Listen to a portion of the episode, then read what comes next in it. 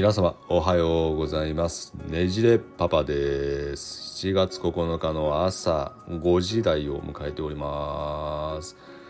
いやですね昨日ちょっとあの我々の方の,、まあ、あの立ち上げたセミナセミナーですね、えー、開催しましてもう身も心もずったぼろに疲れているという状況なんですけどやっぱ人間の習性って怖いですよね。朝の朝活動っていうのをですねもうベースにしてしまうと嫌でも4時5時台に目が覚めてしまうと。で昨日もですね結局なんだかんだ寝たのは11時過ぎだったんですけどつうんなんか知らないですけどね4時台に1回目が覚めて4時過ぎにはもうほんとうちの娘、まあ、一緒に寝てるんですけど寝相が悪くてですねもうかかと落としをみぞおちあたりにドスンとこうあれ狙ってんじゃないかなっていうぐらいの精度の高さでしてきましてまあ、あれで完全に目が冴えちゃったっていう状況でそのまま起きちゃったんですけども、まあ、多分おそらくダミンを貪るな早く起きて働けっていう風なあのサインなのかもしれないなと思って今ちょうど作業しながら、まあ、収録も行いながらというような状況でございます。でですね昨日はあの我々の方の企画の方でえー、能動的な小児精神科医じゃない、えー、子どもの心専門医と考える能動的な子育てセミナー令和時代の創造的な遊びとはというタイトルで、まあ、臨床歴16年のですねプレゼンターの、まあ、渡辺恵里先生とあとはもうこちらはもう神の領域かもしれないですけど35年の臨床経験を持つ心理師の山崎先生山崎先生ですねが対談なさったテーマのものの、まあ、セミナーの今編集をちょうど行っているっていう状況なんですね。で私たちは完全にあの何というかホームメイド家族じゃない。ホームメイドなんだ？ホームメイドセミナーかな？ホームメイド家族っていうねあの私の好きなグループがいたんですけどもあれじゃないですね。ホームメイドセミナーですんで完全に音響からビデオ撮影もしくはそのまあ動画配信それから Zoom でライブもしますんでそれももう私たちの方で私といってもほとんど私ですね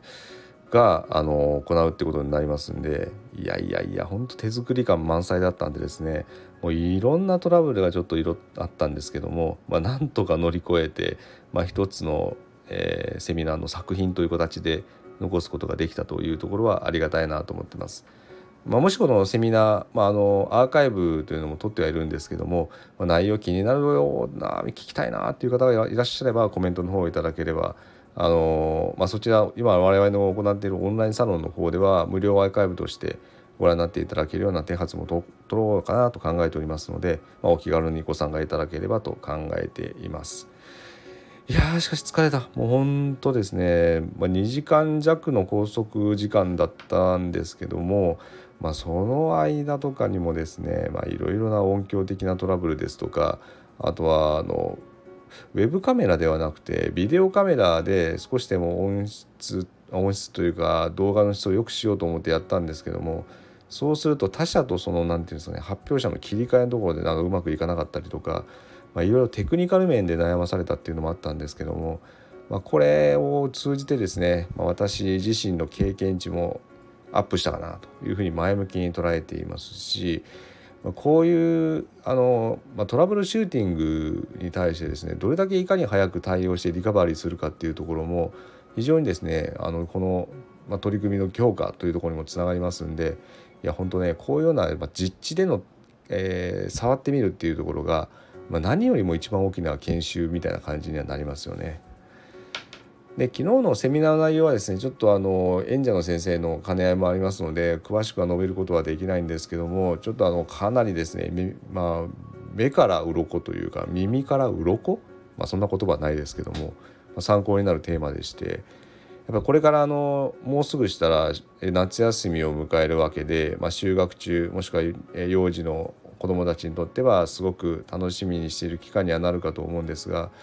やっぱそこの時期ですね、まあ、子どもの好きなことばかりさせてしまう。特にゲームですとかそういうことになってしまうと、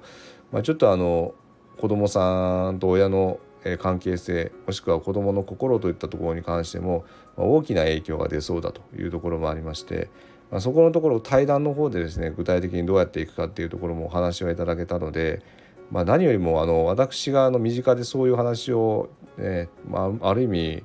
まあ、ビジネスパートナーですんで無料で聞くことができたっていうところが私自身の子育てに対してもすごく、まあ、プラスになったかなっていうふうには考えてはいるんですよね。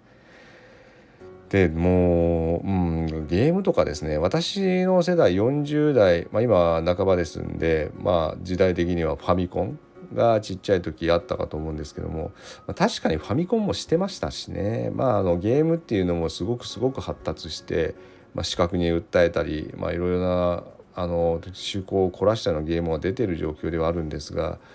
まあ、その中でもオンラインゲームとかが出てくるとあのコロナの時期にも相まってみんなとなかなかコミュニケーション取りづらい中、まあ、ゲームを介してコミュニケーションを取れるといったような、まあ、そういうものもあったりですねするので心の支えになっているっていうのもあったかと思うんですが、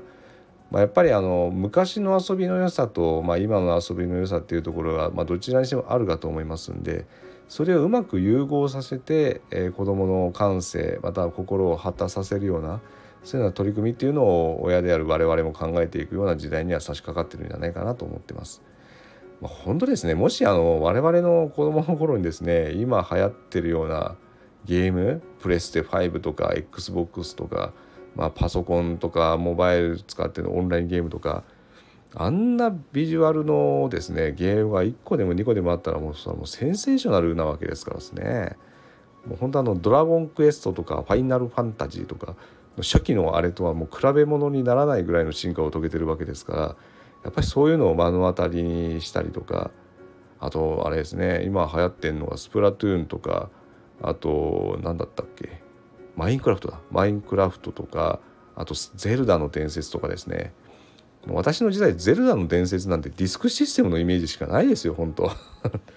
それが今やですねもういろんなまあ任天堂スイッチですとかそういうもので展開されて、まあ、あれだけのあの話題性をまた誇るわけですからやっぱりあのそういうふうに子供を引きつけてやまないゲームだからこそ、まあ、そことうまく付き合いながらあと、まあ、我々親側が子どもの感性を高めてあげられるようなアプローチといったものを考えていく必要がありそうですよね。いやいや私の場合はまだまだあのゲームとかあんまり触れさせていないという状況ではあるんですが、まあ、いずれどこかで避けては通れない道も来るかとは思いますので、まあ、そういう時にはですねリテラシーを持ってまあ、あのなるべくバランスよく、まあ、提供するような提供っつうのもおかしいですねさせてあげるような環境っていうのを作っていければなと考えています。まあ、本当は今からですねまた動画作成の方と動画編集の方に入らなければいけないので、まあ、私にとって修行の場に精神と時の部屋に入って修行させていただくみたいな状況状況になりそうですんで、まあ、今5時半ぐらいですから子どもたちが起きてくる間に一仕事を終えられるようにしておきたいなと思います。まあ、今日もですね聞いていただきましてありがとうございます。まあ、あのもう今日は日曜日ですので、まあ、皆様におかれましてもご家族をお持ちの方は子どもさんとの、えー、触れ合いをそしてあのまあ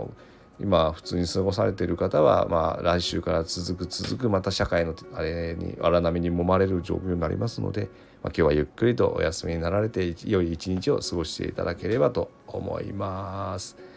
ではそれではまた次の収録でお会いしましょう。ねじれパパでした。お疲れ様です。